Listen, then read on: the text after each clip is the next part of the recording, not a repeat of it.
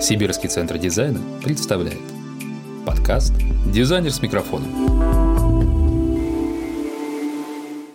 Добрый день. Сегодня с нами на связи Владимир Самойлов, один из значимых специалистов в сфере промышленного дизайна, да что уж там, просто мой хороший друг и человек, который для меня во многом открыл такое понятие, как промышленный дизайн. Человек, без которого, я бы сказал, комьюнити промышленных дизайнеров, э, как в России, так и наших соотечественников за рубежом, было бы неполным и вообще, вероятно, не было бы. Человек, который первый в России создал некоторое сообщество, некоторую тусовку, некоторые медиа в те голодные 90-е, последующие начальные 2000-е годы, и благодаря которому эта тусовка до сих пор жива и, более того, производит качественный, можно сказать, валидный, как это было некогда модно, контент. Володя, привет. Привет, Виктор. Начнем с самого главного вопроса нашего подкаста. Что такое дизайн? Ну, началось. Слушай, дизайн — это когда человеку должно быть классно от той продукции, которую ты для него сделаешь. Вот классно — это интегральное понятие, в нем все, там, эргономика, конструкция, цена. Человек пользуется этим. Это если мы говорим про вещи. А если мы говорим более глобально, то это просто дизайн, это способ э, смотреть на мир. Такой взгляд на мир, который можно сделать более человечным в нашу индустриальную жесткую эпоху. Вот. Ну, мы сейчас говорим про промышленный дизайн, потому что есть еще много других дизайнов. вот, и вообще. Нет, ну мы, я бы сказал, что мы говорим про дизайн в целом. Поэтому вот что такое дизайн для тебя? Вот тебя разбудили ночью 2 часа. Вова, что такое дизайн? Там, это не я, да? Вот. А что это? Любить людей, для кого ты что-то хочешь сделать. Любовь, прежде всего, которую ты воплощаешь в своих действиях. Потому что дизайн, это может быть, ну, не знаю, и материальное, и нематериальное. Но если ты это делаешь просто для того, чтобы заработать деньги, это не работает, это нечестно. Надо заниматься любимым делом. Вот дизайн должен быть любимым делом у человека, и тогда там все будет и эмпатия, и интерес, и глубина, и, в общем, какие-то вещи, которые будут долго жить и радовать кого-то. Ну, либо просто ты меняешь что-то к лучшему, ну, потому что ты видишь так мир и считаешь, что он должен идти в эту сторону, а не в эту. Вполне себе ответ зачет. Кстати, в стиле Кибардина. А возможно, у него в твоем стиле. Но очень похоже. Ну, он практик, более практик, чем я, наверное. Ладно, ну, вспоминая то, с чего я начал, хотелось бы услышать историю, как возник дизайн.нет, что это такое, с чем это едят, потому что, наверное, для ребят, которые сегодня выпускаются и как промышленные дизайнеры, и графические дизайнеры, и вообще как кто угодно, кто имеет отношение к дизайну, это уже что-то, ну, все-таки, извини, но не настолько популярное, да, и вот если в мавзолей еще ходит, то на дизайн.нет уже не очень. Людям до 2015 года, выпустившимся, это еще что-то говорит, которое позже это уже вот, ну, некоторые истории. Хотелось бы услышать, как эта история вообще началась, как это случилось. 2000 какой-то год где-то в России. Мы переехали в Москву в 98 году с Александром Матвеевым, и поняли прекрасно, что все тусовки существуют, кроме промдизайнерской. То есть мы оказались в таком вакууме, познакомились со всеми, поняли, что да, классно, ребята живут, графики живут хорошо, там рекламщики, там архитекторы, все хорошо, но промдизайнеров в тусовке нет. И более того, это было время без интернета практически. Это самое начало. То есть если вспомнить контекст. Он был, он просто был по карточкам. Он был 36 килобит в секунду. 56. Ну, это крутой модем уже у тебя был. Ну, столица. Вот. Мы не думали даже, наверное, сначала делать сообщество, мы подумали, что нужно сделать э, сайт, на котором будет информация, а потом подумали, для кого будет, ну, наверное, для тех людей, которые где-то в пространстве разбросаны. Вот, а поскольку к тому времени уже все союз дизайнеров благополучно ничего не делали, не выполняли никаких функций, мы решили стать таким союзом, но не дизайнеров, а просто такой какой-то командой, таким объединением, которое, ну, просто прикольно быть вместе, делиться информацией, и думаю, ну, раз никто не делает, надо сделать самим. Как всегда, Саша был идеолог, а я был практик. Я просто открыл HTML5 книжку, изучил, как программируется это все. И, в общем, просто взял в каком-то редакторе Dreamweaver, собрал сайт. Вот. И мы выложили программную статью, замотав такого пупса, назвали ее в изоляции, потому что тогда действительно все были в изоляции, ну, почти не было никакой информации про дизайн. И программная статья говорила, что все, ребят, мы появились, присылайте работы, портфолио, новости. И 12-12-2000 мы стартовали 12 декабря. Ну, соответственно, через 12 лет мы красиво закрылись. Также 12, 12, 12. Просто ровно 12 лет просуществовав, вот, все, все ушло в Facebook. Вот, а, и все. И началась такая интересная жизнь, потому что когда ты делаешь что-то для людей, то ты оказываешься в центре внимания. Но это очень большая работа для ну, такая на энтузиазме. То есть это практически никогда не приносило каких-то нормальных денег. Это что-то это приносило, какие-то небольшие, но это не было источником заработка, это был просто некий такой вклад а, отдачи профессии. То есть каждый человек, пришедший в профессию, должен сначала получить, заработать, а потом уже отдавать в виде преподавания, либо в виде каких-то общественных проектов. Ну, то есть тебе дали, и ты должен продолжать это, должен распространять свою а, ценность, свою профессию, чтобы она не умерла. Вот, и мы, считаю, с этим отлично справились, потому что, собственно, люди начали там ездить в Европу, учиться, ездили через нас, потом мы с ними организовывали семинары, они рассказывали, как это все будет, и что самое классное, в итоге подходят люди периодически ко мне, говорят, вы Владимир? Я говорю, да а помните, в таком-то году был семинар с таким-то? Я говорю, ну да, помню, семинаров было не так много. Вы мой папа, да? Это поменяло всю мою жизнь, да? Нет, я уже был к тому моменту. Вот. И очень приятно это слышать, потому что люди приходят и говорят, что они выросли на нас. И вот прям удивительно, что мы вырастили поколение. Ну, это не было нашей целью вырастить там поколение дизайнеров, но больше ничего не было, и мы старались максимально честно делать то, что нам нравится, и помогать, помогать сообществу. Слушай, а вот восприятие промышленного дизайнера до 2012 года, до момента, как все это закрылось, с момента, как вы начали, оно как-то изменилось в стране? То есть за 12 лет промышленный дизайнер стал человеком или продолжил быть тварью дрожащей? Mm-hmm. Но ты говоришь о том, что когда вы с Сашей приехали в Москву, не было тусовки, ну и, скорее всего, не было понимания у социума, ху из промдизайнер, да? Это как-то изменилось за 12 лет, на твой взгляд? За вот те 12 лет, на момент 2012 э, года. Да, да, конечно, это изменилось. В лучшую что, сторону? Э, ну, разумеется, в лучшую сторону, потому что появился рынок. Э, то есть есть момент такой, индустрия не сложилась, ее до сих пор нет, но рынок появился. А когда мы начинали, рынка вообще не было. То есть прийти и сказать, что там дайте сделать какой-то промдизайн или вообще запрос на промдизайн, его, ну, это зачем? Все торговали, нефть была. А хорошая. что значит индустрия не сложилась, а рынок есть? Это как? Ну, индустрия, когда есть обороты, когда ты существуешь в медиапространстве дизайн, когда ты наряду со всеми другими профессиями являешься какими-то значимыми медийными фигурами.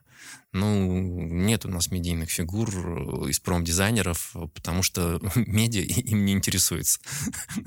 потому что... Э, а медиа не интересуется, потому что людям это не особо интересно. Ну вот, сейчас. Э, начиная с медиа не интересуется, тут вспоминается Клавдия Коршунова или Коршунова, не хочу обидеть, к сожалению, не знаю, как правильно. Я просто знаю, как правильно зовут ее мужа, Евгения Маслова, которая действительно легендарный промышленный дизайнер, в недавнем прошлом ведущий дизайнер BMW Group. И вот она была в гостях у вечернего Урганта и сказала, что ее муж, ну, условно говоря, изобретатель. Абсолютно лучшая коннотация этой фразы. На что Иван э, перевел все это в шутку, сравнив с безработным, СММщиком и прочим. Как ты думаешь, учитывая, что ты 12 лет вел такое серьезное медиа, ну и на самом деле все-таки продолжаешь э, заставлять нем теплиться жизнь, так или иначе, хотя бы в Фейсбуке, что нужно сделать, чтобы у нас кардинально изменилось отношение к дизайнерам как таковым, к промышленным дизайнерам в частности, чтобы это перестали воспринимать как представителя какой-то творческой э, тусовки, абсолютно безалаберного человека, э, какого-то безработного раздолбая, чтобы это перестало быть синонимом тунеядца. Что нужно сделать? Что не так? Почему? Слушай, ну тут можно вопрос по-другому задать, а надо ли это делать вообще? Потому что ты говоришь, что надо, а я ставлю вопрос, а надо ли? Потому что, по мне, так это все существует в той среде, где есть, ну, скажем так, определенный уровень культуры, и люди готовы что-то воспринимать. У нас других проблем хватает, которые люди более, скажем так, актуальны. Кому-то там рассказывать про дизайн — это такая история не очень благодарная. Понятно, что много институтов уже выпускают, там уже появились друзья-дизайнеры у кого-то, то есть слово дизайн уже перестало быть ругательным, но медийно, как бы, ну или просто люди не представляют, что такое дизайн, и удивляются, вот как ты сказал, что вот все, что сделано вокруг, это дизайн. И практически вот все нас окружает. И это очень простая мысль, но люди даже этой мысли удивляются. Поэтому говорить о том, что давайте сделаем про дизайн, что вот дизайнер не считался таким, да, говорю, да не надо, ребят, давайте просто честно работать, э, делать продукты э, хорошие, вот, и э, в какой-то момент, э, скажем так, общество будет готово воспринять дизайнера как нормального человека. Ну, не знаю, я просто не готов говорить о реакции Маслова, наверное, на такое определение в его отношении, которое прозвучало, но я недавно столкнулся с тем, что девушка, которая получила по-моему, среднее специальное образование и даже его не закончила, а, и э, как-то красит ногти, я не знаю, как это правильно называется, ну, мастер маникюра, да, наверное. Она говорит, о, вы дизайнер, я тоже. И тут мне становится стыдно за свой красный диплом Ургаху, да, что все-таки я вот старался, я что-то делал, готовил, учился, делаю там анализ, прочее. Она ногти красит.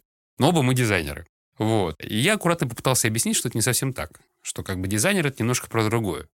И, ну, я с тобой не соглашусь. Мне кажется, это крайне обидная штука, когда ты стараешься, когда ты работаешь, когда есть результат твоего труда, будь то айдентика, будь то промышленный дизайн, будь то фэшн-дизайн, а тебя сравнивают с, ну, условными ребятами, которые в переходе лабают на гитаре, ну, то вопрос, кто сравнивает, и надо ли этим людям что-то доказывать. Вот знаешь, вот у меня есть другая даже не обида, а как бы такая, такая смешная история, когда те, кто занимается UX, и э, разработкой, скажем так, электронного продукта, э, увели у нас слово «продукт» продуктовый дизайнер стал не промышленный дизайнер, а стал дизайнер, который занимается говоря, интерфейсами там, и приложениями. Вот. в какой-то момент э, так раз, и все. И вроде ты тоже продуктовый дизайнер, но ты, ты другой, ты продукт-дизайнер. А ты кто? Я продуктовый дизайнер. И вот это получается все. И вот промышленных дизайнеров украли это слово, они его прошляпили. Это очень смешная такая между собойщик такой. Ну, в общем, я просто всегда обращаю на это внимание, потому что, ну, сейчас уже даже даже вот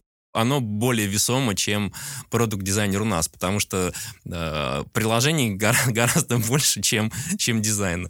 Вот. И уж они точно заметнее, потому что все им пользуются. А люди пользуются дизайном и даже часто не знают, э, чей это дизайн. У нас, э, опять же, в начале, вот ты говорил про изменение рынка, когда мы разрабатывали для Эрих Краузе э, серию там драколов, э, степлеров и всяких там канцелярских лотков... Red Dot 2006 года, если я верно помню. Да, да, да. А, вот. А в тот момент э, они были очень продвинутые ребята, с ними было прекрасно работать, но э, разговаривать о том, что а давайте мы поставим наши имена на продукцию, было практически невозможно. Сейчас это вообще не вызывает вопросов, э, гораздо меньше вызывает вопросов роялти. По крайней мере, уже там есть юристы, есть практика, об этом можно говорить, и никто этого не пугается. И, в общем, русские имена появляются на предметах, и это не зазорно, это уже люди этим гордятся. И мне это нравится. Вот рынок в эту сторону поменялся. А про индустрию, вот опять же, мы вернемся, почему ее нет нет тех объемов э, и нет э, того представления, вот как ты говоришь, в медиа, людей, которые э, там, ну, когда это просто одна из частей там, промышленности, одна из частей нашей жизни, где вот есть там какие-то известные дизайнеры, хотя время звезд прошло, но тем не менее вот есть наши люди, как в фэшне уже в принципе есть там и, и магазины у людей, там и имена, там и показы и так далее. У продуктов практически там нет э, ничего. Но сейчас музей дизайна, к счастью, периодически делает выставки, и там, в общем, встречаются отечественные дизайнеры. Это радует. Вот. И в... Ну, там в основном советские встречаются все же. Не-не, вот сейчас, э, вчера выставка открылась, там есть э, нормальный, нормальный современный дизайн. Ну, окей, тот же там Яр Рассадин, там вот лежат щетки, лежат там реддотовские термосы, и прям ну, просто радует. Хороший, качественный, спокойный, отечественный дизайн. Я думаю, что люди будут покупать эти термосы, и никто не будет вспоминать, что это Рассадин сделал. И зубную щетку тоже будешь чистить зубы. А мне, например, очень приятно, что я могу пойти и купить изделие, которое сделал мой приятель. Я помню, как ты ремонт квартиры делал, когда каждая деталь подбиралась исключительно вот такая стоящая, исключительно именитая, я бы сказал. Ну, боюсь, что это мало кто понял из твоих подписчиков. Ну... Я помню, как ты заморочился с лампой, это было очень классно. Я же в этом живу, это же мой дом, и мне хочется, чтобы мне было э, каждый день кайфово в этом. Когда ты говоришь про объемы рынка, а, тебе не кажется, что промышленный дизайн на самом деле представлен в гораздо большем объеме? Просто он сегодня, ну, скажем так, зашит в этих контрактах в инжиниринг, к примеру, или в какие-нибудь другие кружавчики? Mm. Или, или его нету, на твой взгляд? То есть вот там написано инжиниринг станка, это просто расчеты, это какая техническая документация, это не промышленный дизайн. Или все-таки он там есть? Как тебе кажется? Слушай, перестал этим интересоваться последние несколько лет. Вообще мне абсолютно не, не интересно. Я просто вижу по ощущению и по представлению, вот там, где там я, там Facebook, Instagram, а, просто с людьми общаюсь. Вот, ну, да, все чем-то заняты, все что-то делают, вот, но ощущение, что вот этим там можно заработать, все туда рвутся, там это, это делать. У каждого есть какой-то свой рынок, да, все свои заказчики, да, что-то все делают, но не живут как-то там прям хорошо все промышленные дизайнеры. Вот нет такого, что это такая классная золотая жила. Если кто-то собирается идти в промышленный дизайн ради денег, вот этого не будет никогда. Там денег больших не заработать. Но если только вы не создадите свою студию и, опять же, не будете работать на стыке, условно говоря, России и других каких-то стран. Где-то споткнулся сейчас Карим Рашид? Ну, это прошлый мир, когда были звезды. Сейчас звезд не будет. Сейчас э, все. Сейчас дизайн — это сервис. Понимаешь, э, скоро все будет... Ну, я бы поспорил, я недавно видел очки Григория Лепса. В смысле, там и стоит автограф Григорий Лепс на очках. Ну да, он нарисовал эскиз, а кто-то построил 3D, и это выпустили. Ну окей, такое тоже бывает.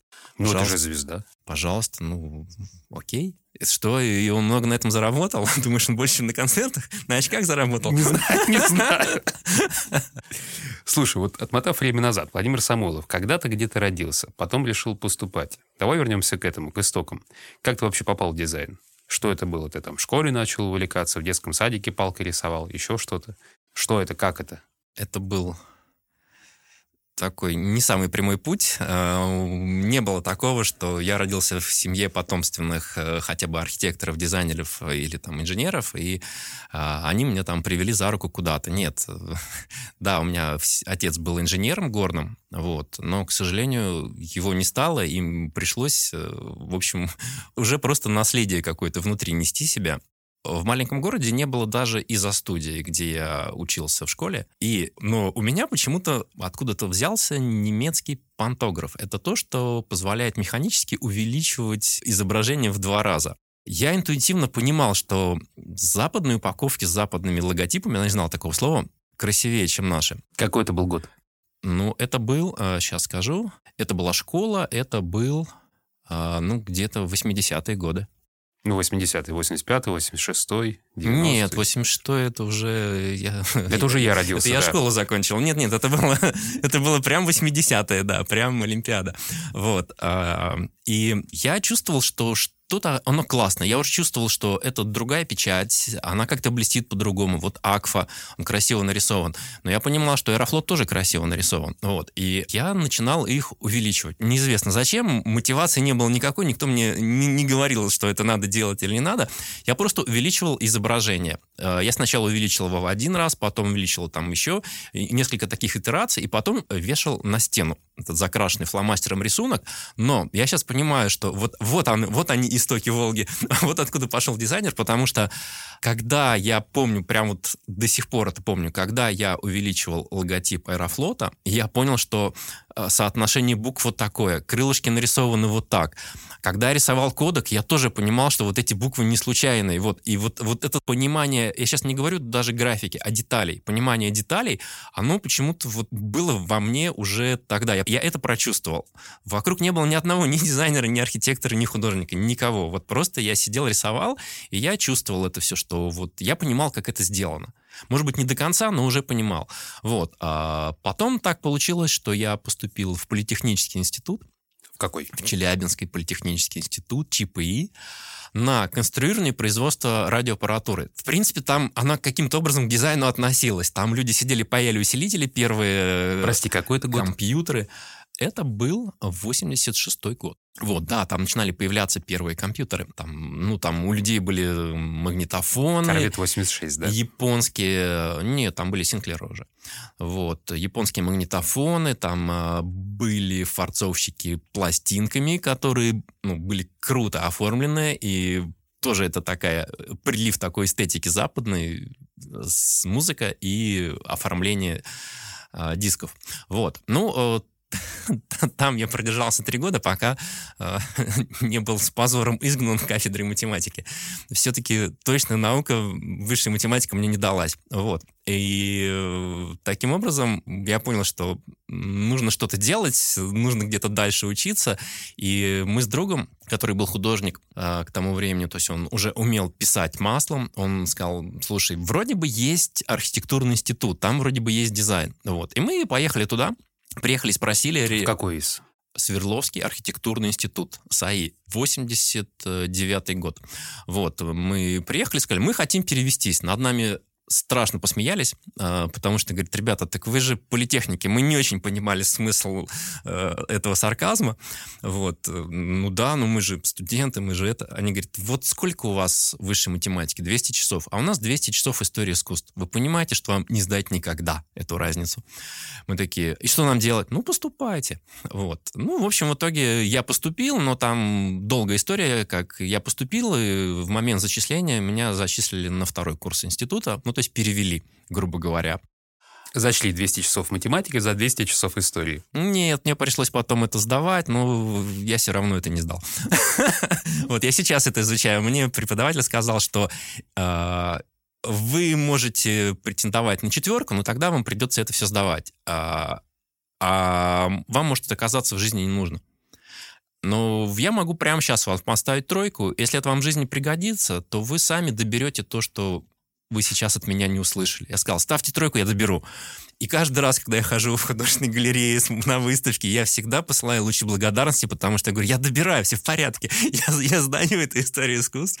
Вот. Мне это сейчас реально стало интересно. Тогда, наверное, было сложно было учить. Вот. И таким образом я оказался в среде, э, как я сейчас понимаю, абсолютно уникальных людей, а, ярких личностей, которые собрались, которые были отобраны вот этими экзаменами, э, которые были мотивированы делать что-то творческое. То есть это был уже, ну, это был 89-90 год, когда страна трещала по швам, и уже там были талоны, вот. Уже было весело, но еще не стреляли. Ну, потом начали стрелять, конечно, да, да, да, но, но, но еще тогда еще не стреляли это был такой расцвет, это был расцвет музыки, расцвет свободы, там никаких компьютеров, никаких сотовых телефонов, то есть все еще делалось вручную, вот. Но а, я сейчас понял, что находиться, а, я жил в общежитии, и вот находиться постоянно несколько лет в такой уникальной среде людей, это дорогого стоит, потому что в жизни может такого никогда не оказаться больше, и это произошло прямо окончательное формирование. Мне учиться было легко, мне нравилось э, то, что я делал. Я иногда делал это без понимания. Извини, а учился ты на на промышленного дизайнера. В архитектурном институте все смеялись. Это был микроинститут с четырьмя специальностями. А разве это не художник-конструктор был? Или после 89-го, по-моему, изменилось, да? Я был первый, которому в 93-м году в дипломе написали дизайнер. До этого Матвеева написали художник-конструктор. Вот. Э, тогда уже все, эта специальность уже была вписана в там, номенклатуру там, специальностей, и я как раз получил уже дизайн. Мы учились, мы, я бы еще был последний, кто учился 5 лет.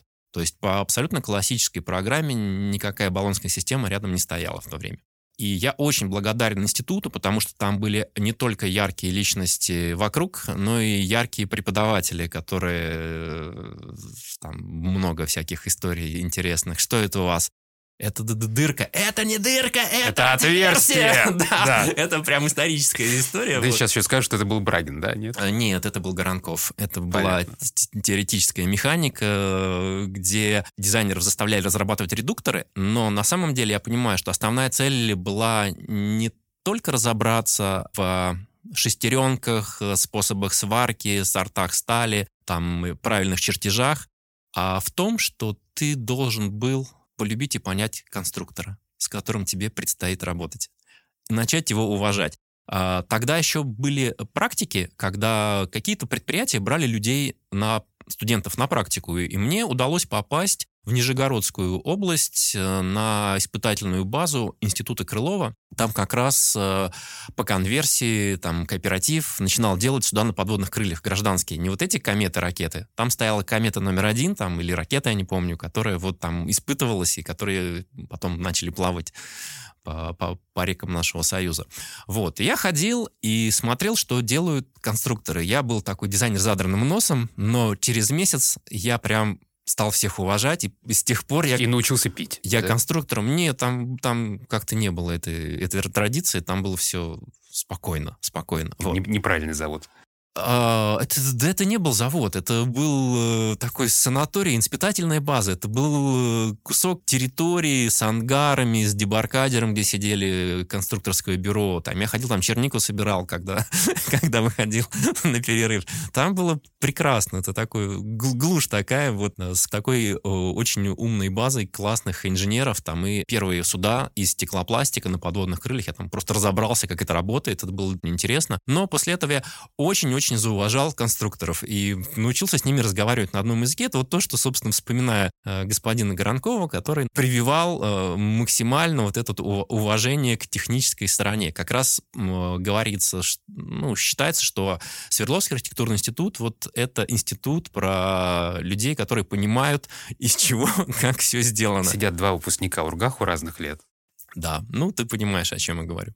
Вот, да. В общем, я закончил. Мы, мы с Сашей закончили это все немножко в разные годы. После этого все развалилось окончательно, потому что все, вся То пром... вы в этом виноваты? Вся или... промышленность нет, мы наблюдали это со стороны. Мы, мы, мы не успели быть вин... приложить к этому свои усилия. Но, в общем, вот как раз с 93 до 2000 дизайн как раз весь шел вниз. И люди там, ну, там была проблема выживания. Ну вот хорошо, ты выпустился 93 год. И чего? И куда? Ну, сначала я поехал в не, очень любимый город Челябинск, вот, и попытался там вместе с моими коллегами начать э, делать бизнес э, рекламный. То есть э, мы ходили, клеили витрины, прям пленкой, там, витрины долго потом стояли, я, я начал рисовать первые какие-то логотипы, продавать их, и я помню, что на первые же деньги я купил себе плеер, потому что было невозможно ездить в транспорте, потому что ездили суровые, суровые челябинские люди, и, э, в общем, я просто отгораживался от них, я слушал музыку. Вот. Потом это было недолго, потому что приехал э, Матвеев, э, ну, мы ездили, возвращались в архитектурный институт, потому что там было много друзей, которые там учились, что-то делали. Был такой центр притяжения. И Однажды мы пересеклись с Сашей, а Саша уехал в Пермь. А в Перми, в отличие от э, Свердловска, дизайнеров не было. И тут же попал в водоворот э, новых компьютерных технологий в компанию, которая компьютеры продает. Его посадили делать рекламу поскольку Саша тут же развил бурную деятельность, там начал рисовать красивые макеты, которые круто продавали там телевизоры, там успевая, всего за, вот такие классные листовки. Это реально работало, то есть э, это, это можно было испытать. Вот. И Саша сказал, Володя, мне не хватает людей, приезжай, помоги. Вот. И все, таким образом я меньше чем через год уехал из Челябинска, переехал в Пермь. За три года мы стали лучшими дизайнерами. Мы делали рекламы, мы делали интерьеры, мы делали там газетные объявления, целые рекламные кампании. В общем, все, что касается графики, потому что, опять же, промо не было, пришлось изучить компьютер, изучить Corel Draw, и, как э, все говорят, с какой версии ты начинал? Ну, с Corel Draw 4 и с Photoshop 3. Вот, и Windows была 3.1, вот, DX266 компьютеры. Ну, да, это начало, все это смешно, там, не будем говорить про объемы памяти и жестких дисков, но, тем не менее, у нас была микростудия, и мы делали потрясающие... Какой у тебя был первый компьютер, с которого ты начинал? Ну, DX266. Ты характеристики просто скажи, потому что для слушателей это не очевидно. Слушай, уже, уже не помню, но я помню, что там жесткий диск был типа 16 мегабайт. Там вот, вот жесткий такой же тяжелый там драйв. Нет, и, и, и, и насколько это котировалось, что это целых 16 мегабайт.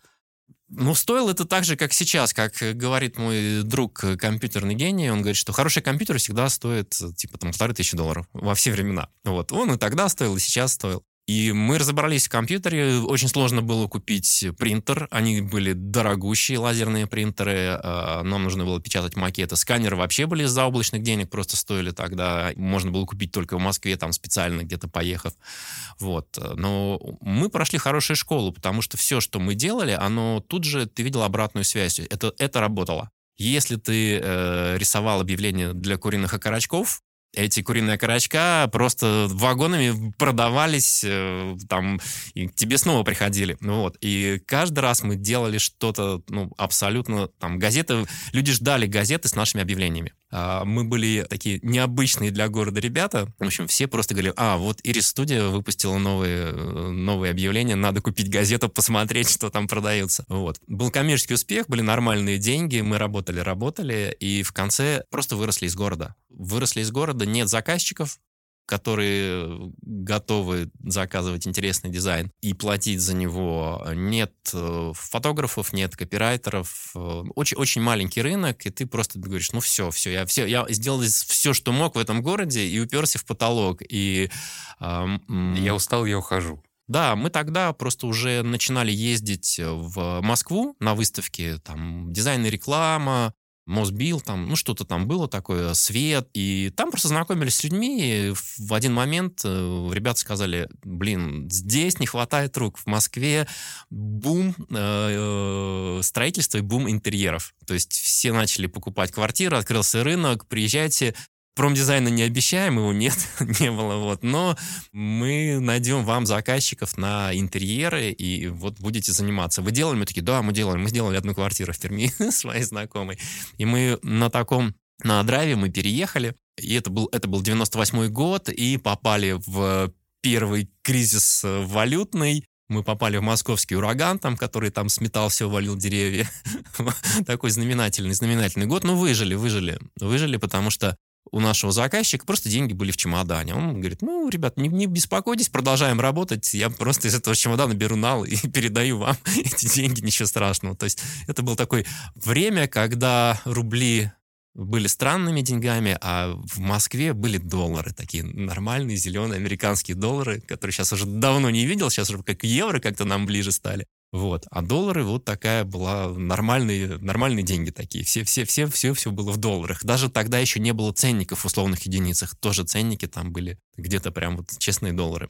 И мы выжили в мутные там, начало 90-х, начало 2000-х, то, что занимались интерьерами. Мы сделали несколько квартир, Потом у нас было классное кафе «Оранж» на, у гостиницы «Метрополь» тоже такая общественные интерьеры, уже тоже такой отли, отличный опыт э, объекта для людей, такого не закрытого, ни, ни квартиры, ни частной. Вот. И в это же время мы подумали, ну что, вроде как жизнь налаживается, наверное, и дизайн должен налаживаться. Вот. Но мы не знали, что нефтью торговать легче, чем, чем разрабатывать продукт. Вот. Но у нас были очень большие надежды, сейчас, что сейчас все, вот сейчас все пойдет. Вот супер. Сейчас все начнется, вот есть деньги, у нас мы, ну, мы зарабатывали в интерьерах и вкладывали их в сайт, э, в какие-то коммуникации, встречи, у нас был даже офис а, одно время, там, для которого Саша спроектировал мебель. И она у нас стояла, мы сидели с своей собственной мебелью, прям из фанеры, все классно. И это были первые такие дизайнмейкерские истории, э, как сейчас. Придумал мебель, где-то произвел, и ее продаешь. Вот э, мы это сделали там, уже в 2001-2002 году. У нас все это было. Если бы э, был интернет, была бы структура, через которую можно было это продавать, мы бы уже, там у нас была своя бы мебельный бренд, и мы бы там уже, наверное, нормально на этом поднялись. Но вот не было ничего, и мы просто сделали эту мебель для себя. Она была классная, удобная, вот полностью вписывалась там. Мы на очень небольшом пространстве сделали, по-моему, 7 рабочих мест.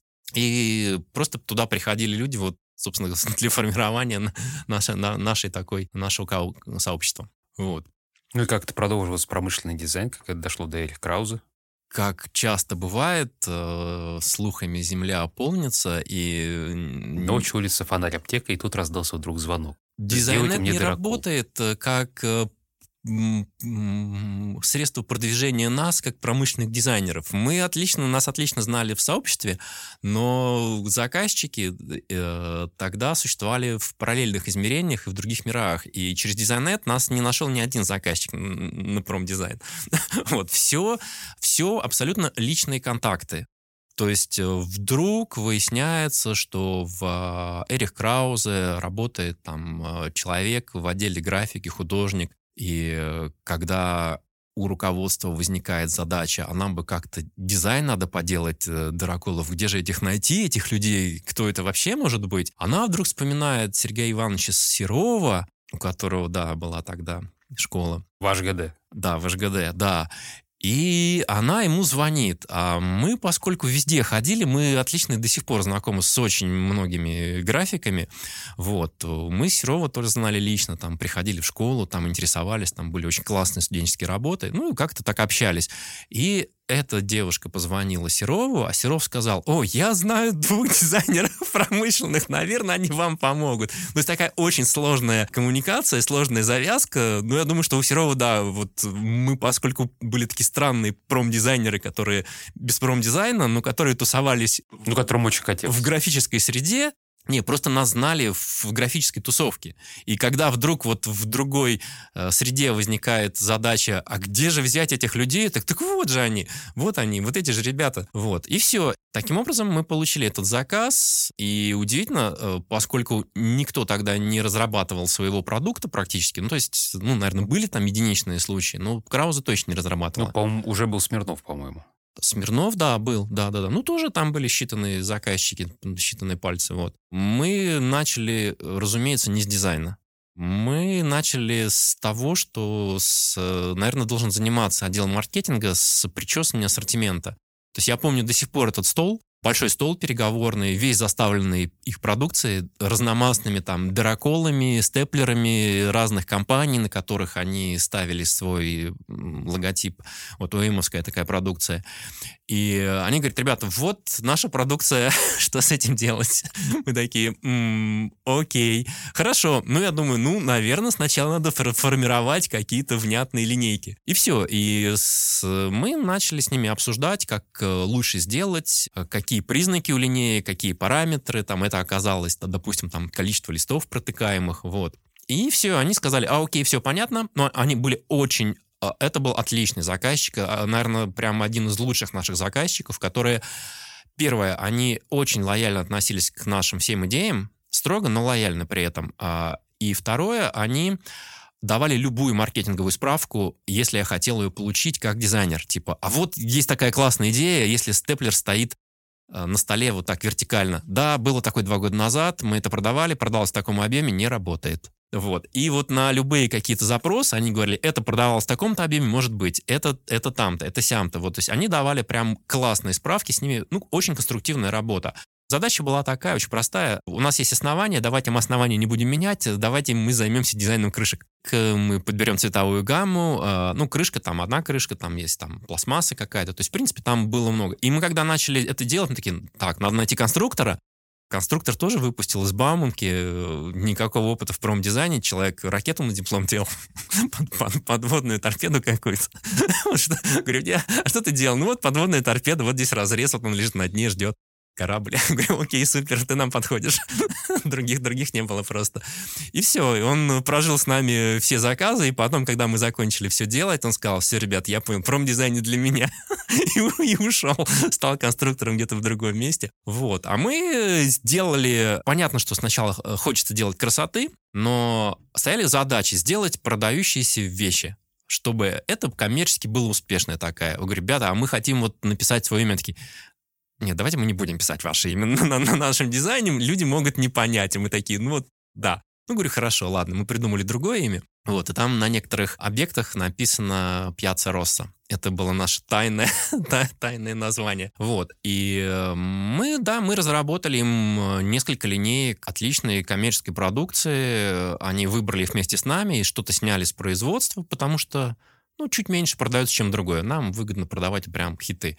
Вот. И через несколько лет сотрудничества они, они стали нам доверять настолько, что когда мы пришли с идеей, что давайте мы сделаем что-то, что получит дизайнерский приз, они такие, дизайнерский приз? А зачем нам дизайнерский приз? Ну как? Это международное признание, это, это, это престиж, это круто. Да, а сколько будет стоить, сколько будете делать? Ну так, ну ладно, давайте делайте. Ладно, ребят, посмотрим. И мы не понимали, во что мы ввязываемся, что когда ты задаешь себе цель сделать в не просто коммерческий дизайн, а выдающийся дизайн, просто классный, вот вот все супер, чтобы там не только конструктив был классный, но и снаружи была такая какая-то новая эстетика. Но мы уже понимали этот рынок, и мы понимали, что э, в этом рынке нет. Ну, просто большая насмотренность за несколько лет возникла. Вот, и мы реально, это был такой хороший, спроектированный по всем параметрам два объекта. Делали мы их в три раза дольше, чем планировалось, и, и, в итоге ушли... И в семь раз дороже, да? А, нет, это ушло в убыток, потому что цена была фиксированная, а больше, больше назначить, ну, не было возможности. Соответственно, мы просто ушли в убыток себе, но мы сказали, что да, но зато мы получим мы думаем, мы надеемся, мы надеемся, что мы получим э, Red Dot. Да, когда заказчик согласился, а RDOT, э, если мы говорим про RDOT Product Design, а не концепт, RDOT принимает только физически изготовленные изделия, фабрично изготовленные. И у нас не было фабрики, нельзя было послать прототип. У нас не было фабрики. Фабрику фабрично их изготовил Эрих Краузе, конечно же. Вот, то есть все, мы задали нужные цвета, мы задали там, довели какие-то там тонкости, чтобы не скрипел в руке, там качество поверхности было очень непросто. В итоге все, заслали RDOT, там даже там выяснилось, что надо платить э, взносы, вот, да, и в итоге мы его выиграли, но про RDOT отдельная история. Я не очень люблю Red Dot, потому что, ну, потому что у них некая старая модель как они говорят, продвижение дизайна. То есть, если вы захотите в сети найти каталоги Red Dot, или в виде PDF, или онлайн, вы их не найдете. Потому что это стоит денег, и они до сих пор на каких-то старых рельсах из 60-х годов, что вот, э, ну, невозможно. Купи две бумажные книги весом 5 килограмм и листай их там. Нет, но определенная эстетика в этом есть. А, есть, да, ну давайте добавим к этому другую эстетику. Просто, что я онлайн могу найти любую работу. Вы же, ребята, за дизайн или вы за деньги? Вот. Ну, там было много разных историй про деньги с Реддотом. Это не, не разговор в студии, вот. Но в конце концов э, звонит Сергей Смирнов и говорит, ребята, мы тоже хотим Реддот. Придите, расскажите, как вы это сделали. Мы пришли с Сашей, рассказали. И он говорит, вот это подойдет? Мы говорим, нет, это не пойдет. Почему? Потому-то. А вот это пойдет, вот это может быть. Окей, все, они сделали, оформили, заявили, получили. Началась история Рдотов и Смирнова. То есть я, мы очень рады, что мы могли ребятам помочь Самойл — человек, благодаря понять. которому Red Dot стал открыт для России. Сейчас очень много Red Dot в России, и Red Dot не только в промышленном дизайне, но и в коммуникационном, и концепт-дизайн много Red Dot. То есть, в принципе, если бы кто-то задался целью сделать выставку э, российские Red Dot, я думаю, что это была бы очень интересная история. Виктор, кстати, сделайте. Да, я, я уже записываю. Да-да-да, сделайте. Вот, я с удовольствием буду куратором. И это как раз позволит увидеть, что российские ребята работают на нормальном международном уровне. Пожалуйста. И что это не единичный случай, что вот очень важно, это не один, это не два, и это даже не десять, это уже больше. Когда был твой первый Милан? Милан или какая-то другая выставка? Первая выставка зарубежная, на которую ты поехал, которая ну, сформировала вообще твое мнение о международном дизайне? Что это была датская неделя, французской неделе? Нет, это был Милан. У нас было две выставки, которые прям... Ну, Милан основной, и второй мы были на выставке Промоседия, выставке стульев с, с Сашей Матвеевым. Мы туда поехали как журналисты. То есть мы, поскольку у нас все-таки был ресурс, то мы ощущали себя такими дизайнерами-журналистами. То есть мы вроде как не совсем журналисты, но когда организовывались пресс-туры, мы иногда туда попадали. Мы писали про выстав, э, про конкурсы, мы писали про Electrolux Design Lab, и они организовывали пресс-туры, и мы таким образом, ну, прям вот попадали в очень классные места. А, я был в Париже, я был в Барселоне, а, Саша был, по-моему, в Цюрихе э, на этом конкурсе. Я просто увидел изнутри, как делается, как очень круто делается очень качественный дизайнерский конкурс. Вот это отдельное наше направление, почему мы хорошо разбираемся, как делаются конкурсы и, и, и умеем их делать, конкурсы на результат.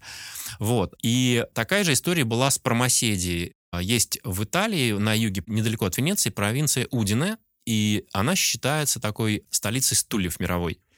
Там делается 30% мировых контрактных стульев.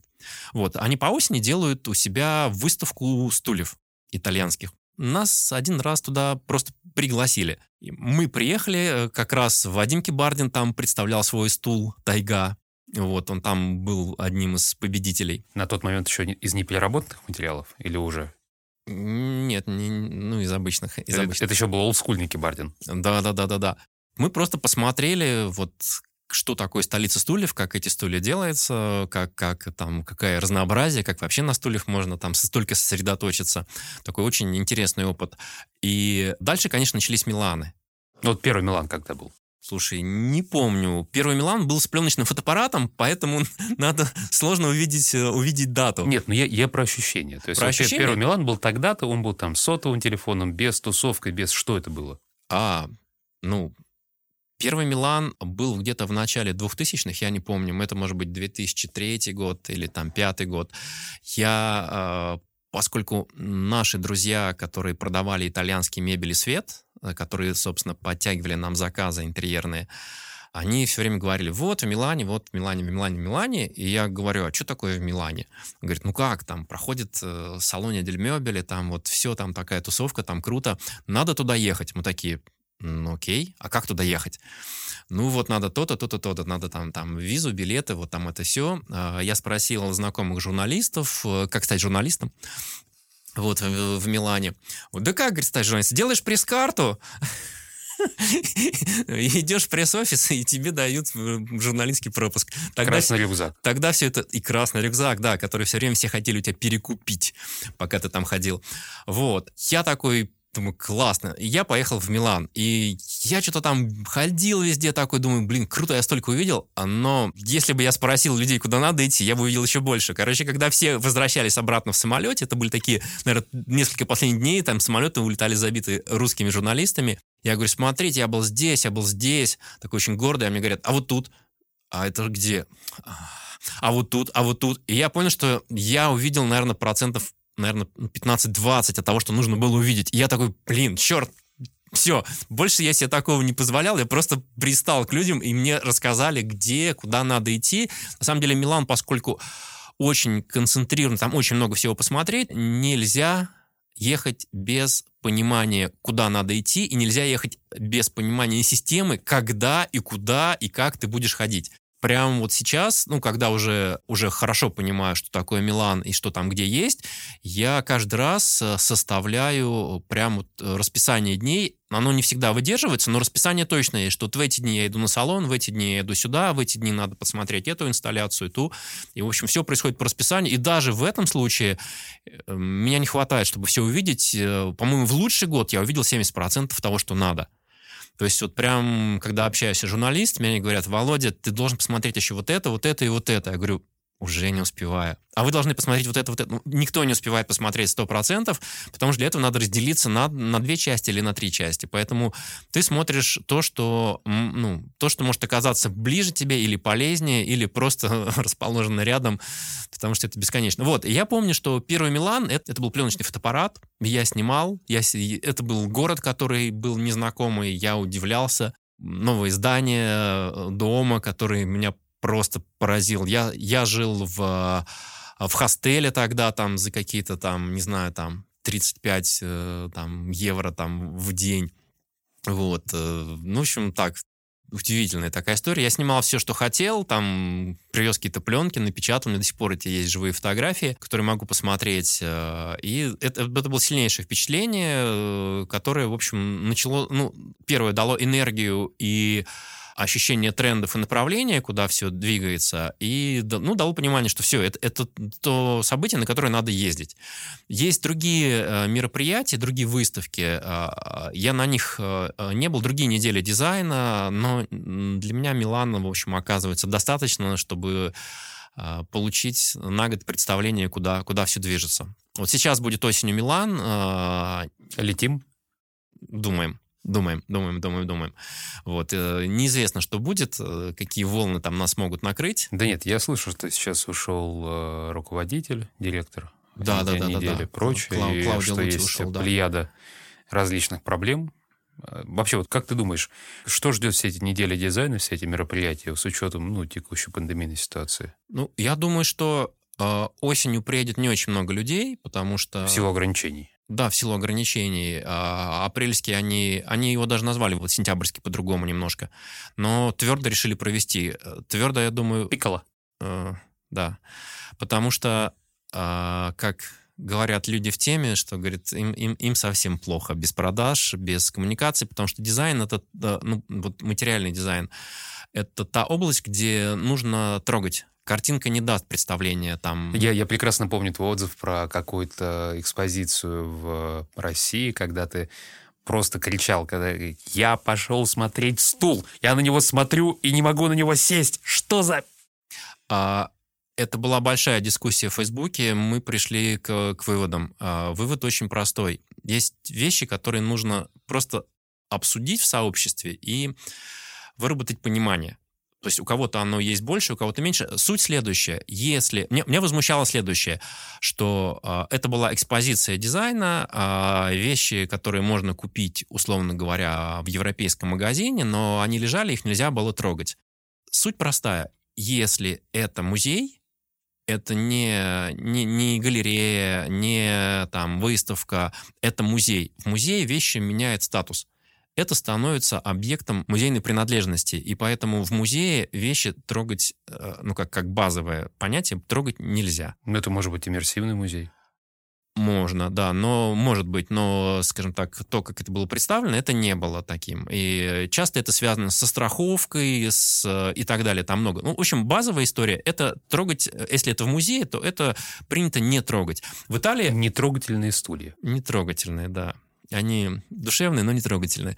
А, в Милане я заметил очень хитрую, хитрую вещь, как э, это дается, дается людям понять очень просто. Если что-то стоит на полу, это то, на что ты можешь сесть, потрогать, перевернуть э, там, и так далее. То есть это вещь доступна. Если что-то стоит на подиуме, обычно это а, не принято это трогать. Ты можешь это сделать, но лучше спросить. И еще нельзя это фотографировать иногда.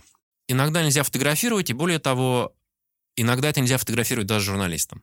Мне говорят, э, нельзя снимать, я говорю, я журналист, они говорят, да, но... И я говорю, извините, но я еще и не китаец при этом. Я русский журналист. Что, что за шовинизм? А, ну, китайцев особенно не любят, потому что все понимают, что они приезжают и копируют это, а снимают для копирования. Ну, к сожалению, это так. Вот. А я говорю, я русский журналист, мы даже, мы, мы даже скопировать это не можем. Вам, вам нечего, нечего нас бояться. Вот. Они говорят, э, мы вам дадим пресс-релиз, вот флешка. Там, если раньше давали каталоги, раньше эм, там потом давали флешки, то сейчас это мутировало до максимального сбережения, значит... QR-код? Э, среды, да, карточка с QR-кодом, откуда ты можешь скачать пресс-релиз. Прям очень-очень удобно. Вот. И э, я говорю, ребята, все супер, но я журналист-дизайнер. И поэтому я пишу для дизайнеров, я не пишу для глянца. А дизайнеры хотят знать, холодный этот стул, теплый этот стул, сколько он весит, э, как он сделан снизу. Поэтому говорю, мне это очень интересно. Если нельзя, ну, мне очень жаль. Вот. Но мне бы очень хотелось это узнать. Говорю, ну, хотя бы я могу на нем посидеть или потрогать? Да, можете. Вот. Ну, то есть, э, если я снимаю деталь, у меня есть целая серия фотографии, которая называется «Интимная жизнь мебели». Она нигде не выложена. Я думаю, что в какой-то момент я, наверное, где-то сделаю публикацию. Там много фотографий, сотни. Когда, ну, мы договорились с тобой. Все, когда все я, я снимаю э, мебель снизу, как сделан стол, как сделан стул. Это отдельная эстетика, потому что это то, на что никто не обращает внимания, но это очень интересно, как он там завершен потому что есть большое желание спрятать э, что-то там, э, что-то сделать недоделанное. Я когда сажусь на стул, я обычно опускаю руки и трогаю царапается что-то или, или, или не царапается. Вот. Не, ну здесь это отлито. Это... Ну, это имзовские стулья. Ну, копия. Имзовские, да. да. Хорошо. Вот. Всегда интересно, насколько качественно э, сделано что-то снизу, там, где это не очень видно. Об этом, ну, можно просто долго разговаривать, потому что если брать, там, я очень люблю компанию Planck, когда я прихожу и смотрю стулья Горчича или стол, я просто смотрю, насколько идеально поработано с деталями. Какие материалы выбраны, там вот просто можно все читать, можно смотреть с любой точки зрения, там говорять что угодно, но это будет просто идеально сделанный э, объект, который вот если ты купил, это вот э, по любви объект по любви ты купил, и вот всю жизнь ты с ним будешь э, жить, и никогда он тебе не надоест, и ты его не разлюбишь. Вот, ну, это моя концепция отношения к вещам, что э, покупать мало, но такие вещи, которые живут долго, э, ты за ними ухаживаешь, они тебе платят там благодарностью тем, что они выполняют свою функцию, и ты ежедневно радуешься, там, э, трогая их поверхность, э, смотря там на блик на ножки и так далее. То есть вот надо покупать настоящие вещи. Люди могут не замечать в них дизайна, но дизайн там есть, и он, ну, он неза, незаметный, он в другом часто. Ну, в этом его гений. Да, да, да, да. Вот э, чем отличаются супердизайнеры, то, что вот они не просто делают вещи, а делают вещи, которые вот идеально продуманы. В какой-то момент твое описание в Фейсбуке, ну вообще, в принципе, в жизни, оно превратилось относительно недавно. Из дизайнера, из журналиста скорее в трендсерчера или там трендвотчера, я немного путаюсь. Вот э, вопрос. Что это? Ну, всегда куда-то чего-то идет. Куда-то идут э, цвета, куда-то идут социальные изменения. Сейчас, я думаю, будет очень интересный Милан, потому что даже вот Венецианская биеннале сейчас, а, она проходит по теме, как нам жить вместе дальше. Вот. Я думаю, что в Милане будет эм, подниматься много вопросов, действительно, как, ну, если не вместе, то как с этим жить дальше, потому что ковид — это такой жесткий достаточно грипп, с которым нам придется жить еще очень долго. Периодически я думаю, что он будет э, как-то там становиться злее, и, в общем, вот эти вот новые, а, новая такая реальность, когда люди, ну, такая глобализация начинает сыпаться, вот, э, и становится такая локализация уже, она задает вопросы, а как, как на это будет реагировать дизайн? Что, что, что нужно сделать, чтобы измен, изменится ли вещи, изменится ли типология объектов, с которыми человек взаимодействует. Э, может быть, появятся какие-то новые штуки, не знаю, возник спрос на какие-то ограждения, увеличились площади, люди стали по-другому сидеть более уединенно. Ну, в общем, много вопросов, как это отразится на дизайне и вообще на понимании сообществом и компаниями, куда все движется. Вот, поэтому любой Милан — это такое массовые тренды, которые... Эта компания это сделала так, это сделала так, это такой цвет, такой цвет. Ты понимаешь цветовую гамму, ты понимаешь, как... Ну, не знаю, как люди разные, компании разные, нации воспринимают мир, потому что есть национальные э, такие выставки. Вот. И после этого такой приезжаешь из Милана, и хочется про это рассказать. Да, я делал лекции про тренды именно с точки зрения, я их назвал дизайнер для дизайнеров. Потому что, ну, есть разные люди, они видят разное. В принципе, моя практика показывает, что если спросить пять человек, которые вернулись из Милана, они тебе каждый расскажет про свой Милан. Это будет интересно, чего-то ты из этого не видел, но это будет свой взгляд. Кто-то обращает внимание на цвета, кто-то обращает внимание там на какие-то там новые коллекции, инсталляции. Я обращаю внимание на детали, на предметы, ну, на то, что мне интересно тоже. И про это рассказываю с точки зрения дизайнера. Вот. И вот Милан выпал, и был Милан, даже вот не тот, который выпал, а предыдущий, откуда я приехал, я говорю, я ожидал увидеть это, я ничего не увидел, я не буду делать никакую лекцию. да, я не делал один год лекцию, потому что было, наоборот, один Милан, когда там было огромное количество каких-то прорывных дизайнерских историй, там 3D-дом, который они напечатали, там прямо на площади, там глиной. Мы сейчас с тобой говорим про два года да. подряд, когда мы вместе были да, в Милане. Да, 18-й, 19 год, да, 18-й прорывной, 19-й несколько депрессивный. Да, вот. И... А заодно была молния на здании ну, такая ширинка на здании, которая а, разваливается. Да, да, да, да, да. На, на этом. На, на Тартоне. На бейс. На Тартоне, по-моему, там это было. А, на, на Тартоне, да. Угу. Да, поэтому я бы всем порекомендовал ездить э, туда, э, если прорветесь сквозь, сквозь вакцинацию, да, и справки. Вот, потому что, думаю, в апреле она все равно будет, потому что к апрелю, скорее всего, какие бы волны ни, ни были, э, все-таки мы научимся с ним жить как-то. И Милан, ну, должен все-таки быть. Все-таки мы должны, ну, мир должен запуститься заново. Может быть, не в том виде, каким был до, вот, но тем не менее. Поэтому рекомендую для формирования понимания Милан просто, просто обязателен для промышленного дизайнера. Вы недавно делали конкурс дизайна ремесло с коллегами. Вопрос, вот после всей этой красивой истории про Милан, а что в России возможно? То есть, почему мы все время говорим про Милан, мы не говорим, допустим, там про Сызрань, да, там неделя дизайна в Сызрани или в Перми или еще где-то. Будучи, опять же, много раз в Милане, я видел, как э, традиционными а, ну, не назовем это промыслами, скажем так, традиционными ремесленными практиками работают дизайнеры.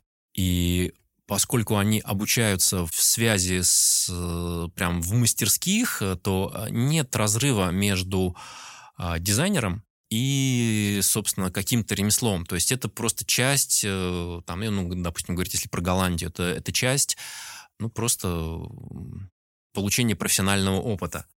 Вот. И люди делают эксперименты, люди ищут, что можно изменить в, там, в каких-то традиционных объектах, и в этом нет никакого конфликта.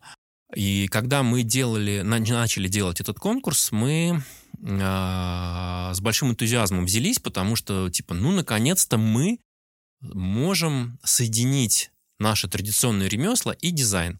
Конкурс был самый большой, самый сложный и самый что интересный. Перебиваю, а в наших традиционных ремеслах, на твой взгляд, сегодня нет дизайна или его и не было вовсе? То есть это сепаратная совершенно вещь? Я могу ответить, это сложный вопрос, мы очень много обсуждали, и я сделал там определенные выводы для себя. Хитрость в том, что здесь присутствует государство в традиционных ремеслах в виде субсидий, налогов, льгот там, и всего прочего. И более того, оно присутствует в виде идеологии, которой говорится, что мы должны сохранять ремесла. Это правильно.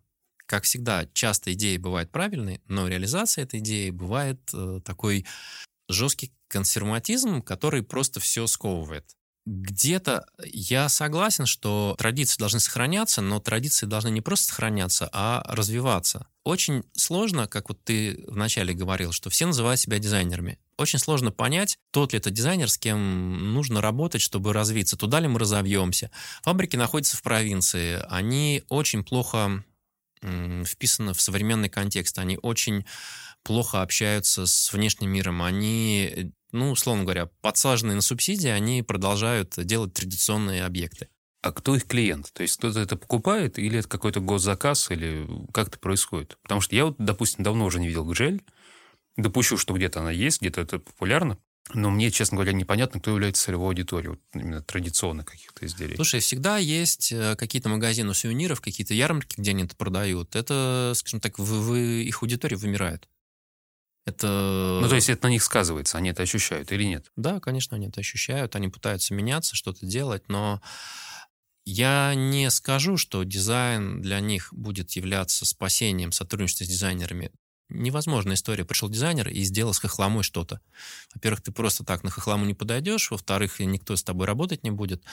Вот. А в-третьих, для того, чтобы фабрика вообще начала работать, нужна э, система какая-то налаженная. То есть нужны люди, которые отвечают за качество заказа, за исполнение, там, за а, сроки, стабильность и так далее. То есть ничего этого не могут э, обеспечить фабрики в нынешнем виде. Они могут только делать то, что сейчас есть. Я не буду говорить про какие-то там достижения мирового уровня, что а, что-то сделать, чтобы там поразить Милан на том уровне, но они не понимают, что такое поразить Милан, они могут там, не знаю, делать то, что они делают. Ну, хотя бы поразить Курск. Ну, пусть поражает Курск, вот. но это не мировой контекст. В общем, после этого конкурса я пришел к выводу, что у фабрик нет ни одного стимула работать с дизайнерами. У дизайнеров есть желание, но фабрик нет. нет, нет Прости, этого. а как же повышение маржинальности продукции отпускной? Нет? Mm. Ну, то есть у меня отпускная стоимость, вот у обычной игрушки, там какой-нибудь свистульки, не знаю, 100 ну, рублей условно. Допустим, там какая-то бросовая оптовая цена. Поработал дизайнер, именитый дизайнер, сам Самойлов там что-то сделал, какую-нибудь завихрень. И все это стоит теперь 840 рублей. Ну, понятно зачем, нет? А, это одна сторона вопроса. Вторая сторона вопроса, а, кто и где это будет продавать. Ты сделал классную штуку для молодых потребителей. Ну, для нашего с вами возраста. Вот. И, соответственно, получается история. Ты сделал классную штуку, она действительно стоит там, там, не знаю, не 800 рублей там вместо 100, а 2000 даже она может стоить. Ну, в смысле, люди готовы даже за эти деньги купить. Она даже классно впишется в, там, в чью-то квартиру, но где этот человек, который может ее купить, эту штуку э, найдет? В продаже, потому что у фабрики а, свои каналы продаж. Ну, Wildberries, они... что-то иное, какие-то там Авито, Не может... работает, не работает. Wildberries тоже надо это найти. То есть, э, как только ты делаешь... Google? Как только ты делаешь вещь, которая направлена на другого потребителя, у них тут же нет канала продаж для того, чтобы это где-то продавать. История с Краузе. Мы сделали э, Red Dotовский дырокол и степлер. Супер, они классные, но они продаются в 10 раз хуже, чем все остальные, то, что мы сделали. Потому что они продают их по-прежнему оптом, продавали.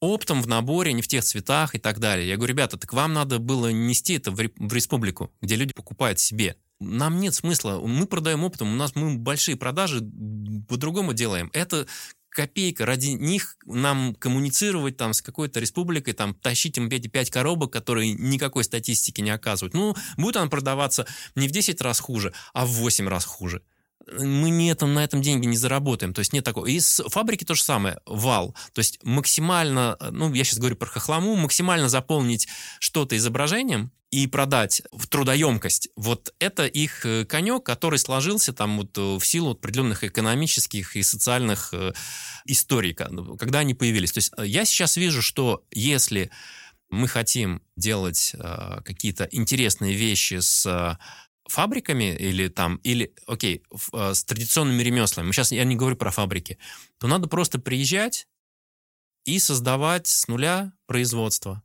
Это может называться только то, что сделано в определенном регионе. Вот, соответственно, если я в Москве сделаю хохлому, это не будет хохломой. Но если я приеду в хохлому и попрошу там местного художника расписать мне, не знаю, что угодно, то это будет считаться хохломой, даже если это не выпущено фабрикой. Вот, поэтому сама фабрика практически не имеет шансов измениться. То есть только если кто-то приходит, либо ее покупает и меняет все, либо приходит и делает рядом другую фабрику. И приходит опять же, условно говоря, э, люди, которые э, вписаны в мировой контекст, и зачем-то им это надо. Зачем-то они этим горят, э, почему-то этому интересно, они хотят, сейчас даже не говорю, может, кто-то хочет честный бизнес сделать. А может быть, кто-то хочет, там, не знаю, поддержать или там развивать что-то новое. Вот. Потому что фабрика — это про консервацию. Вот то, что сейчас есть, и... Из тех работ, которые были представлены впоследствии в экспозиции в музее в Москве, музей декоративного искусства, да. по-моему, что-то пошло в серию? Что-то стало вот коммерческой историей? Или это все разовая история, история конкурса? Сейчас, да, два слова. Значит, конкурс э, завершился тем, что мы выбрали э, 10 победителей, которые поехали на фабрики и сделали там или больше, больше не помню, сделали там опытные образцы своей, своей продукции. И в итоге это физические объекты, которые, к счастью, э, можно было показать. Это прям вот была наша задача. Это не должно быть виртуальный конкурс, должны быть только физические изделия и только сделанные дизайнерами в сотрудничестве э, прям вот там на месте, чтобы все поняли, фабрики поняли, кто такие дизайнеры, а дизайнеры поняли, что такое фабрика. Поняли, да вынесли, все.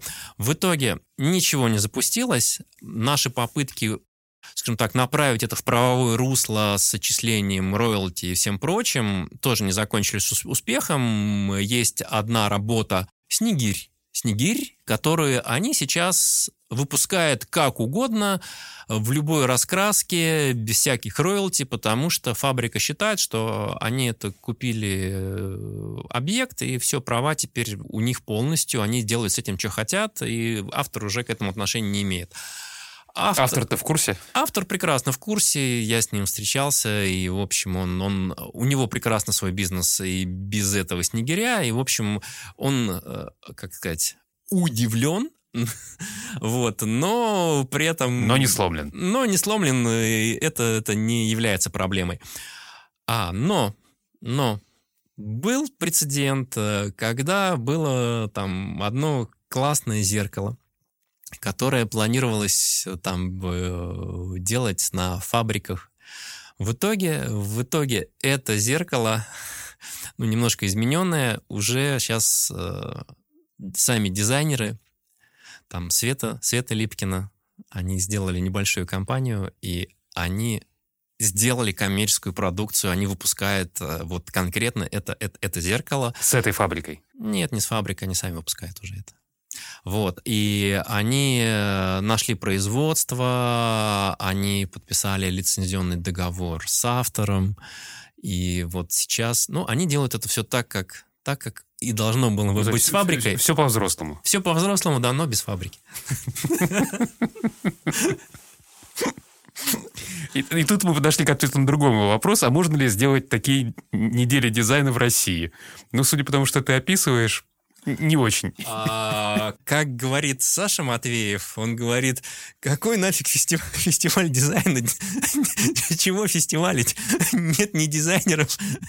Нет, у нас говорят, нет, а, дизайнеры есть, дизайна нет. Вот. Не набирается э, критической массы ни работ, ни дизайнеров, ни интереса к этому со стороны, ну, чтобы это стало хоть какой-то коммерческой, не тем более ну, со стороны города. Потому что э, я всегда в Милане удивляюсь, мне интересно всегда, кто за это заплатил.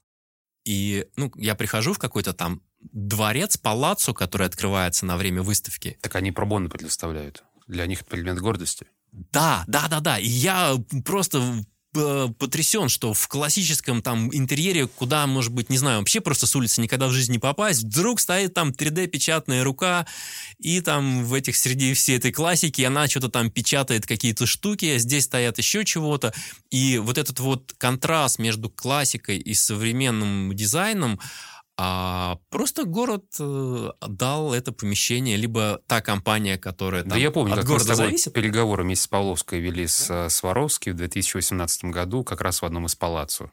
Да, да, да, да. Город участвует максимально, он очень в этом заинтересован, и просто видишь, ну, потому что они вовлечены в эти все процессы, бизнес-процессы и деньги, и поэтому поддержка городских властей, региональных властей, они понимают, что на этом, ну, как бы... И это, поддержка это бизнеса, бизнес. чего уж Да, да, да, поддержка бизнеса. У нас, поскольку это к, к вопросу про индустрию, это ни на что не влияет, ни на какую скорость, соответственно, никакой бизнес, никакие власти не сильно рвутся это поддерживать. Ну, потому что это статистическая погрешность э, в любых там их, их цифрах этот весь дизайн, а Маруки с ним очень много, они что-то все время хотят.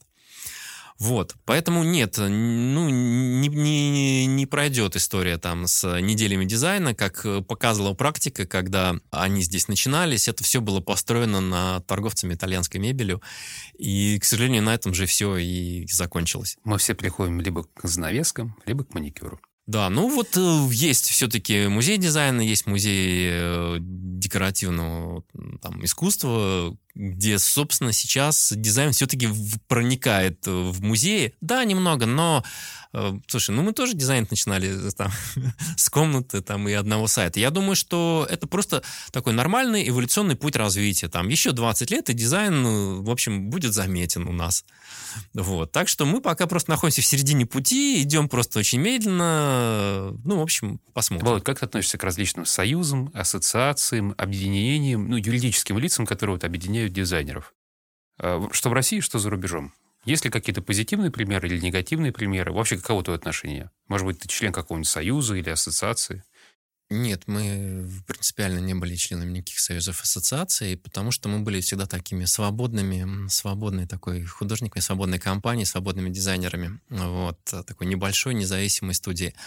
Я думаю, если у тебя там серьезная студия, как, допустим, того Смирнов, Смирнов дизайн, а, то они вполне себе могут пользоваться и льготами, и экспортными какими-то штуками, там, и какими-то субсидиями. Ну, союз-то для этого не нужен. Союз не нужен, да. Я, я и спрашиваю, на твой взгляд, для чего он нужен? Ну, союз, ассоциация, я сейчас не говорю про какую-то конкретную, на моей памяти их штук только в России, по-моему, 15, если не больше. Я вот за всю свою деятельность, я, по большому счету, не видел какой-то практической пользы для себя от э, союзов. Наверное, у них есть практическая польза для них самих, но вот для а меня, как э, дизайнера со стороны, вот, и для многих других, ну, просто я не наблюдал. Может быть, кто-то скажет, что вот мне вот, вот такая польза была. У меня лично не было, и я вокруг тоже этого не встречал. То есть они тоже в каком-то параллельном мире существуют э, сами для себя. Я видел попытки создания этой пользы, но вот э, реально до, до пользы дело не доходило. Нет, ну я могу сказать, какая большая польза у меня от, э, наверное, так, дружбы дизайнеров, так это назовем. Я помню, как мы с тобой в 2018 году провели первые наши сибирские дни промышленного дизайна, и э, ты был одним из модераторов, из, ну, можно сказать, научных руководителей этого мероприятия, и привез в Томск, к примеру, Настю Кощееву. И знакомство в 2018 году, 29 июня, на нашем замечательном форуме, который шел 29-30 июня, привело к тому, что сегодня открыто производство в Томске, куда перевезены люди из Иванов, из Москвы технологи. И томское производство работает на Берлин. И вот, пожалуйста, традиционная, э, казалось бы, российская забава с берестой становится валютным контрактом с Европой. А все это следствие формы, которую, в общем, организовывал ты. А... Вместе с моим горячо любимым сибирским центром дизайна. Я всегда за то, чтобы были какие-то мероприятия, где дизайнеры встречаются, потому что, ну, такое перекрестное опыление а, что все общаются, появляются какие-то идеи, появляются договоренности, ну, там, скажем так, у тебя была возможность там а, сделать какие-то практические предложения. Вот, у кого-то... У, у меня ее не было. Все это возникло на форуме. В этом вся фишка. То есть, в моем понимании, любой союз — это, ну, в первую очередь, коммуникация такая хабовая. И я всегда буду помнить, я надеюсь, пандемия пройдет, мы это повторим, как э, мы с э, Максом Чащиным, с Даней Кузвесовым, э, с Ирой Ждановой, с клубом промышленных дизайнеров, вот ребята, которые uh-huh. Арполе, с тобой, с Сашей Матвеевым сидели на веранде в нашем кафе «Кафедра» на Ленина 79 в Томске. И, ну, так как это улица и не совсем кафе, мы все-таки взяли себе бутылочки белого вина и решили отметить то, что дни промышленного дизайна, они состоялись.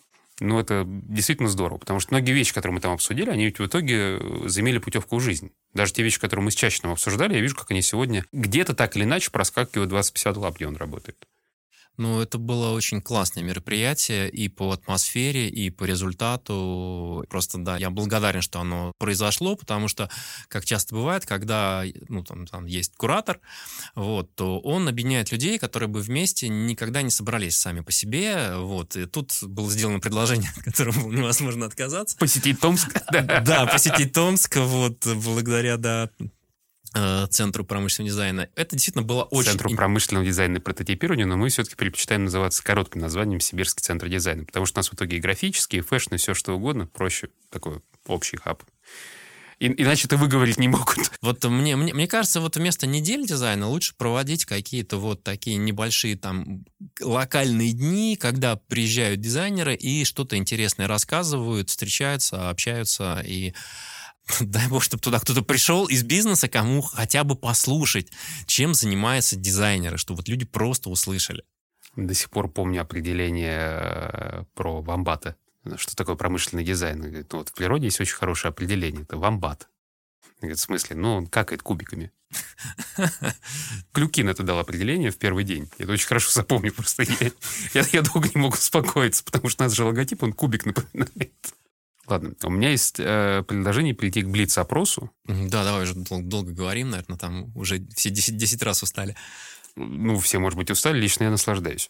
Постараюсь уложиться, ну, хотя бы в 15, максимум 20 секунд на ответ. Вопросы будут неожиданные, но вполне себе внятные. Поехали. Москва или Петербург? Москва про деньги, Петербург про любовь. Выбирайте. Чем ты больше всего любишь заниматься на выходных? И есть ли они у тебя? У меня сейчас сплошные выходные, я работаю только головой, и я люблю общаться и ходить думать. И учиться в это время. Слушать, слушать лекции. Что бы ты поместил в капсулу времени 15 лет назад? Я прикидываю, когда это было 15 лет назад. Это был Редот или Крауза? Нет, нет, нет. Я бы поместил какой-нибудь из изделия Apple. Какое? Куб компьютер э, стеклянный куб. Окей. Okay. Любимый жанр музыки? Uh, Deep House. Для меня очень комфортно работать под него. Или ехать куда-то, путешествовать. Какой самый ценный совет был в твоей жизни? Выучить английский, но я до сих пор его не знаю. Как повлиял на твою жизнь работу коронавирус? Я полностью удалился от любого промышленного дизайна и занялся совершенно виртуальными проектами, которые я думаю, повлияет на мир больше, чем тот материал, материальный дизайн, который я бы мог создать. Спорт, да или нет? Если да, то какой? Нет, не спорт. Это спорт — это какие-то достижения. А мы не обязательно иметь достижения. Нужно работать с своим телом, чтобы ты просто жил с ним э, в комфорте и содружестве. Это не про спорт, это про занятие, ну, про саморазвитие и про а, а, любовь к себе самому. Так, так, про велосипед сейчас говоришь? Нет, это не... Но это, это ты можешь заниматься физическими упражнениями, но это не должен быть спорт. В том понимании, в понимании спорта. Спасибо большое. У нас в гостях был Володя Самойлов, Владимир Самойлов, прошу прощения. Хотя для меня все равно Володя, я никак не могу привыкнуть, что ему больше 50. На мой взгляд, ему максимум лет 30. Он шикарно выглядит, шикарно проектирует, и он замечательный лектор. Я искренне надеюсь, что когда-нибудь коронавирус закончится, мы увидимся и услышимся не только в студии, но и на полях сражений на каком-нибудь форуме. И зажжем на пару. Виктор, спасибо. С удовольствием приму участие в любом твоем мероприятии. Поддержу, организую, соберу, в общем, зажгем. Вот. И это будет э, первый мой подкаст. Думаю, ну пусть он остается для истории интересно. Боже мой, я у Самойлова где-то первый. Спасибо.